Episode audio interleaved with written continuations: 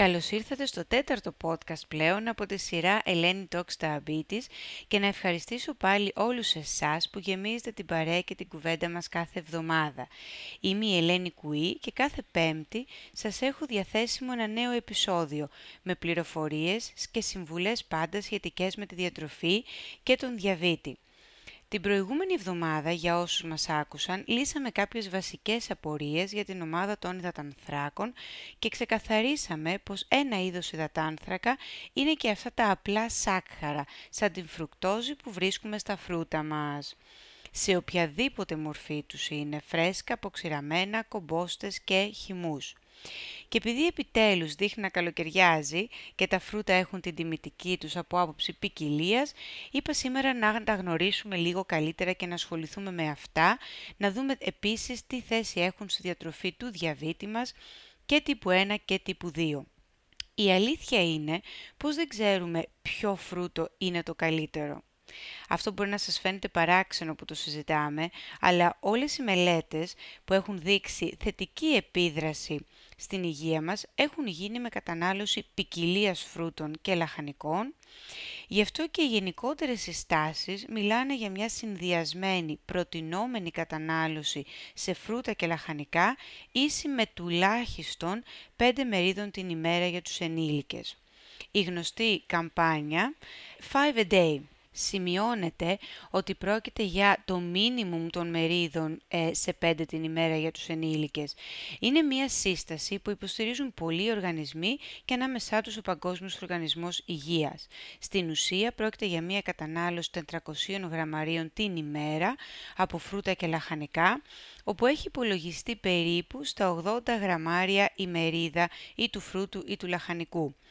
Τρεις τώρα από τις πέντε αυτές μερίδες μπορεί να είναι φρούτα περίπου ίση με 240 γραμμάρια σύνολο φρούτων την ημέρα.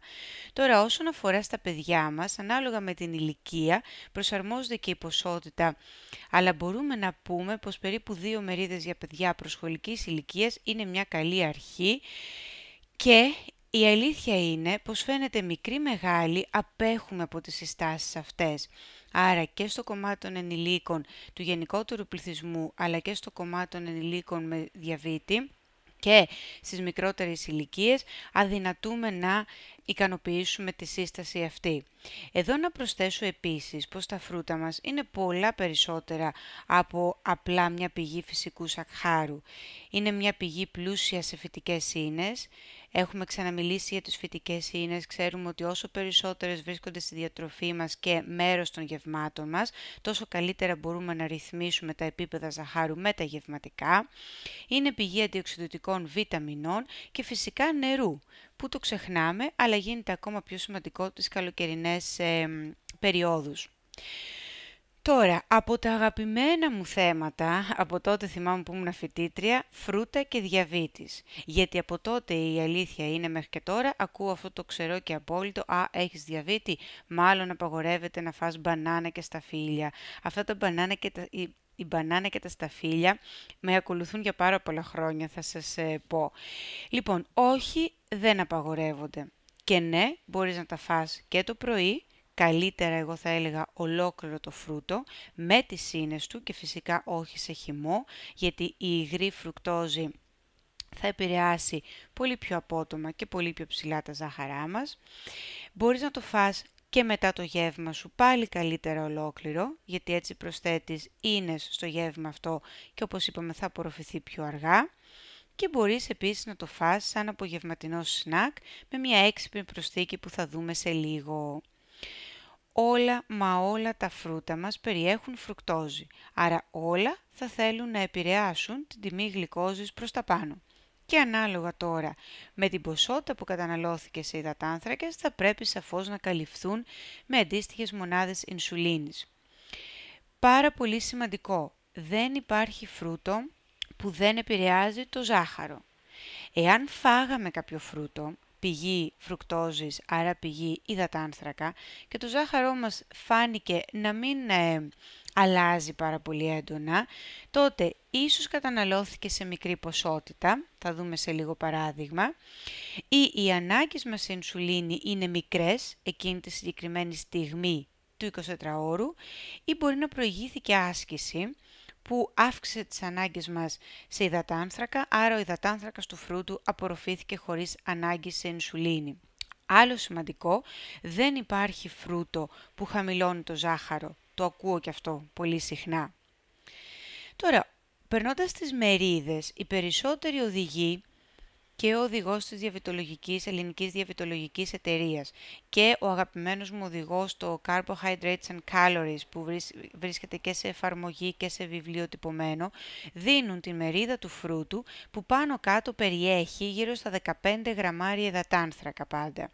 Εδώ να πω προσοχή στον οδηγό της διαβητολογικής εταιρείας, τα βάρη που δίνονται είναι με τη φλούδα και τα κουκούτσια ζυγισμένα.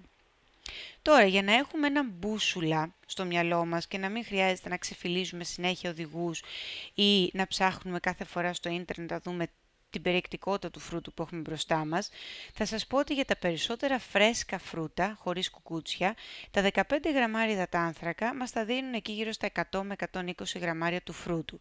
Μήλο, αχλάδι, τα σταφύλια μας, μανταρίνια, κεράσια που είναι ακόμα της εποχής. Περνώντας στα αποξηραμένα φρούτα, για να έχω περίπου φάει 15 γραμμάρια υδατανθράκων, σημαίνει ότι είχα μπροστά μου γύρω στα 30 γραμμάρια από το βερίκοκο ή σίκα ή δαμάσκηνα και λίγο λιγότερο γύρω στα 20 γραμμάρια από χουρμάδες ή σταφίδες. Όσον αφορά τα καλοκαιρινά μας, και πιο γενναιόδωρα σε μερίδες φρούτα. Γύρω στα 160 γραμμάρια από τον ανανά ε, μας δίνει περίπου στα 15 με 16 γραμμάρια δατανθράκων ή την ίδια περίπου περιεκτικότητα έχουν και τα 240 γραμμάρια πεπόνι φράουλες και καρπούζι, με το καρπούζι σε αυτή τη συγκεκριμένη ποσότητα να αγγίζει τα 18 γραμμάρια. Άρα λοιπόν καταλαβαίνετε ότι από φρούτο σε φρούτο, η περιεκτικότητά του σε υδατάνθρακα ή μάλλον η μερίδα στην οποία η περιεκτικότητα παραμένει γύρω στα 15 γραμμάρια υδατάνθρακων αλλάζει. Αυτό η αλήθεια είναι ότι απαιτεί έτσι λίγο μελέτη και λίγο υπολογισμό στην αρχή ή σε κάθε εποχή για αυτούς που ακολουθούν τα εποχιακά φρούτα αλλά τα καλά νέα είναι, όπως λέω συχνά και πολλοί θα, θα με έχετε ακούσει, ότι μία φορά θα το μετρήσουμε, μία φορά θα αξιολογήσουμε. Ε, η περιεκτικότητα του φρούτου στην ίδια ποσότητα σε υδατάνθρακες δεν θα αλλάξει για τα χρόνια μπροστά που έρχονται. Τώρα, μία κατηγορία φρούτων, τα μούρα, έχει πολύ μικρή περιεκτικότητα σε υδατάνθρακες σε μικρές ποσότητες. Δηλαδή, 40 γραμμάρια μία μεριδούλα μούρων που θα προσθέσουμε στο γιαούρτι μας ή θα χρησιμοποιήσουμε για έτσι ένα ψηλό τσιμπολόγημα δίνει περίπου 2 με 3 γραμμάρια υδατάνθρακα. Άρα η αλήθεια είναι ότι σε αυτή την κατανάλωση δεν θα δούμε να επηρεάζουν τις τιμές ζαχάρου. Το κρατάμε όμως σαφώς στο πίσω του μυαλού μας ότι την επόμενη φορά που θα καταναλώσω παραπάνω από αυτά τα συγκεκριμένα φρούτα σίγουρα το διπλάσιο ή το τριπλάσιο της ποσότητας αυτής, τότε ναι, θα πλησιάζω γύρω στα 10 γραμμάρια υδατανθράκων. Ο περίφημος γλυκαιμικός δείκτης είναι άλλο ένα κομμάτι πληροφορίας που βοηθάει στο να γνωρίσουμε τα φρούτα μας λίγο καλύτερα και να προσπαθήσουμε να προβλέψουμε τι απάντηση πώς θα επηρεάσουν τα ζάχαρά μας. Η αλήθεια είναι ότι ο γλυκαιμικός δείκτης καμιά φορά μπερδεύει. Τα τρόφιμα που αποτελούν πηγή υδατανθράκων κατηγοριοποιούνται ανάλογα με την ταχύτητα με την οποία θα απορροφηθούν και θα επηρεάσουν τα ζάχαρά μας προς τα πάνω. Έτσι λοιπόν έχουμε ε, τιμή κάτω από 55 που θεωρείται αυτό το τρόφιμο χαμηλού γλυκαιμικού δείκτη, οτιδήποτε μεταξύ 56 και 69 μιλάμε για μεσαίο γλυκαιμικό δείκτη και οτιδήποτε πάνω από 70 έχουμε τρόφιμα, πηγές υδατανθράκων υψηλού γλυκαιμικού δείκτη που σημαίνει ότι θα απορροφηθούν πιο άμεσα και θα επηρεάσουν και τα ζάχαρά μας πιο γρήγορα. Οι, οι εχμές στη γλυκόζη θα είναι πιο ψηλές αλλά και θα πέσουν ακόμα πιο γρήγορα. Όταν μιλάμε λοιπόν για τα φρούτα μας, σαφώς μας ενδιαφέρει τα φρούτα μας να μην είναι μόνο υψηλού γλυκαιμικού δείκτη. Τα καλά νέα είναι ότι τα περισσότερα φρούτα λόγω της περιεκτικότητάς τους σε φυτικές ίνες έχουν και χαμηλό γλυκαιμικό δείκτη. Άρα λοιπόν μήλα, φράουλες, δαμάσκηνα, αχλάδια, κεράσια, να απαντηθεί και ο μύθος για την μπανάνα, έτσι. Ανήκουν στην κατηγορία των φρούτων με χαμηλό γλυκαιμικό δείκτη. Η μπανάνα σαν γλυκαιμικό δείκτη έχει το 52, αλλά η αλήθεια είναι ότι όσο πιο άγουρη, τόσο καλύτερα θα συμπεριφερθεί στα ζάχαρά μας. Φρούτα με μεσαίο γλυκαιμικό δείκτη, στα φύλλα, ακτινίδιο, ο ανανάς με γλυκαιμικό δείκτη 66 και τα αποξηραμένα μας τα φρούτα. Το μόνο φρούτο το οποίο είναι εξαιρετικά υψηλού γλυκαιμικού δείκτη και ξεπερνάει αυτό το 70 είναι το καρπούζι. Για τα φρούτα με υψηλό γλυκαιμικό δείκτη, απλά πρέπει να είμαστε πιο προσεκτικοί με την ποσότητα κατανάλωσής τους και η αλήθεια είναι ότι θα έχουμε καλύτερα αποτελέσματα εάν το φρούτο αυτό καταναλωθεί σαν μέρος ενός γεύματος και δεν έρθει από μόνο του να σπάσει μια νηστεία με ζάχαρα πιο χαμηλά. Άρα λοιπόν, γνωρίζοντας τα φρούτα μας καλύτερα, έχοντας μια καλύτερη εικόνα της ποσότητας των γραμμαρίων υδατανθράκων αλλά και του γλυκαιμικού δείκτη, μπορούμε τουλάχιστον να ξέρουμε πιο σωστά τι να περιμένουμε. Τώρα, Κάποια tips, κάποιες μικρές αλλαγές που μπορεί να κάνουν τελικά μεγάλη διαφορά. Όταν το φρούτο καταναλωθεί με προσθήκη σωστών λιπαρών ή και πρωτεΐνης, τότε το φρούτο αυτό θα έχει μια διαφορετική και καλύτερη απορρόφηση γιατί αμέσως αμέσως χαμηλώνουμε το γλυκαιμικό του δείκτη. Δηλαδή, εάν κάποιο φρούτο που μεσαίου γλυκαιμικού δείκτη, όπως τα σταφύλια, το συνδυάσουμε με λίγο τυρί ή γιαούρτι ή ξηρούς καρπούς ή κάποιο βούτυρο καρπών όπως μήλο και φυστικό βούτυρο ας πούμε, τότε μπορούμε να περιμένουμε μια μικρότερη αιχμή στις γλυκόζες μας. Ε, μεταξύ σμούδι, και χυμού από τον αποχυμωτή, η αλήθεια είναι ότι στον διαβήτη τύπου 1 προτιμούμε το σμούδι.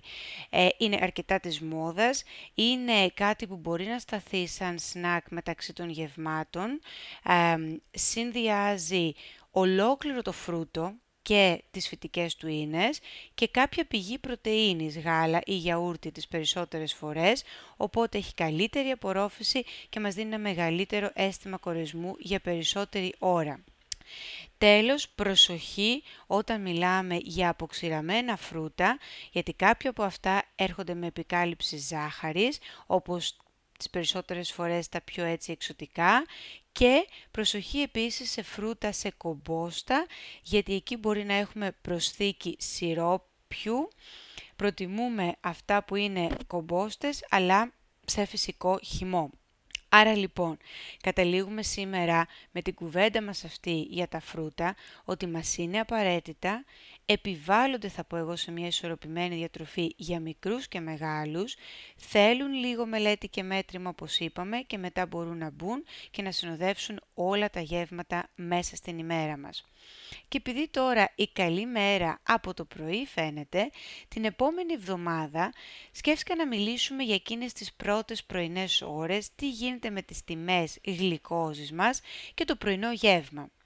Μέχρι τότε να σας ευχαριστήσω για την καλή σας ακρόαση, να ευχηθώ να είστε όλοι καλά, να προσέχετε. Γεια σας από μένα.